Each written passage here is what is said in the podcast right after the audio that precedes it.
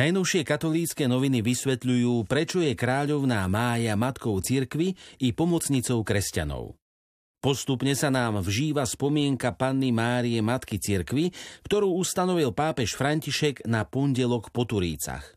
V tento pre celé ľudstvo mimoriadne očistný rok pripadá na rovnaký deň aj spomienka pomocnice kresťanov. Približujú životný príbeh dvoch talianských kňazov, Pína Pulisiho a Pepeho Dianu, ktorí sa stali obeťami mafie. V nedeľu 9. mája sa bude v sicílskom meste Agrigento konať slávnosť blahorečenia sudcu Rozária Livatína, ktorého zavraždil mafiánsky klan Stidda v roku 1990.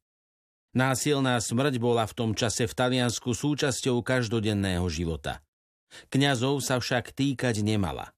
No mafia sa neštítila zabíjať i v radoch zasvetených osôb predstavujú farnosť svätého Floriána v Košútoch. Obec s viac ako 1600 obyvateľmi je známa kvalitnou pôdou a polnohospodárskou históriou.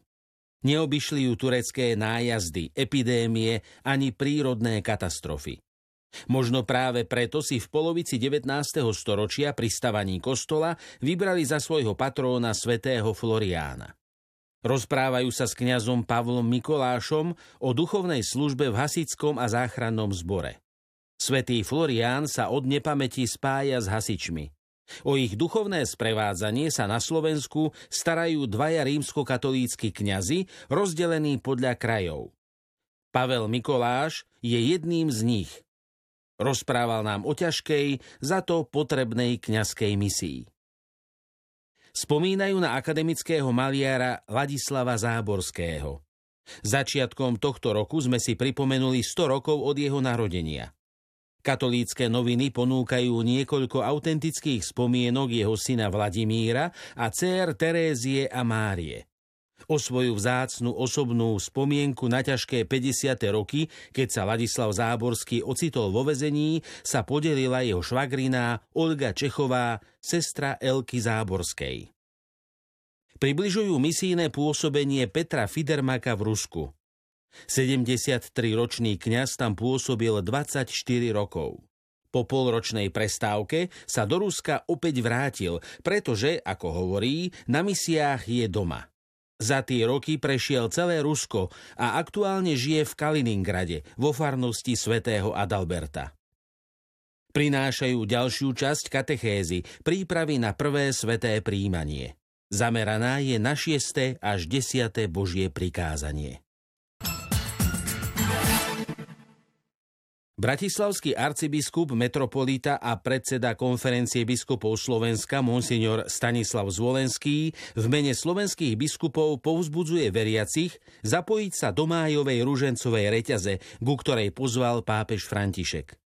Cieľom je spojiť sa v modlitbe posvetného ruženca za skončenie pandémie a obnovenie spoločenského a pracovného života. Pri budove Parku kultúry a oddychu Čierny Orol v Prešove v stredu na múre budovy odhalili pamätnú tabuľu.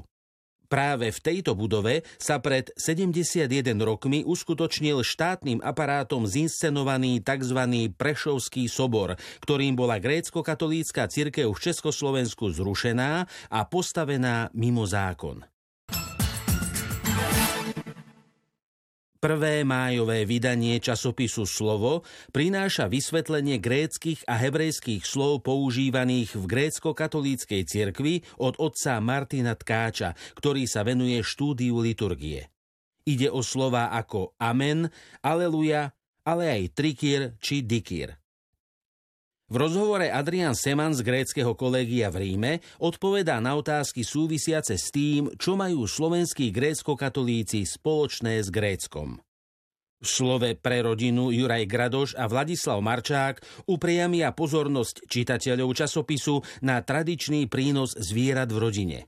Článok je doplnený krátkým svedectvom, ktoré doplňa manželka otca Vladislava Katka.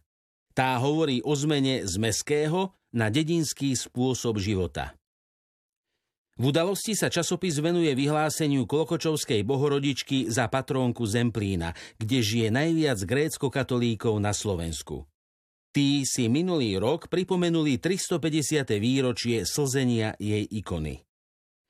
Po zamysleniach a liturgickom poriadku na posledné dva týždne Svetej 50 ktoré aj v čase pandémie približovali liturgické čítania veriacim, Dada Kolesárová predstavuje v svojej rubrike deťom Paraklis.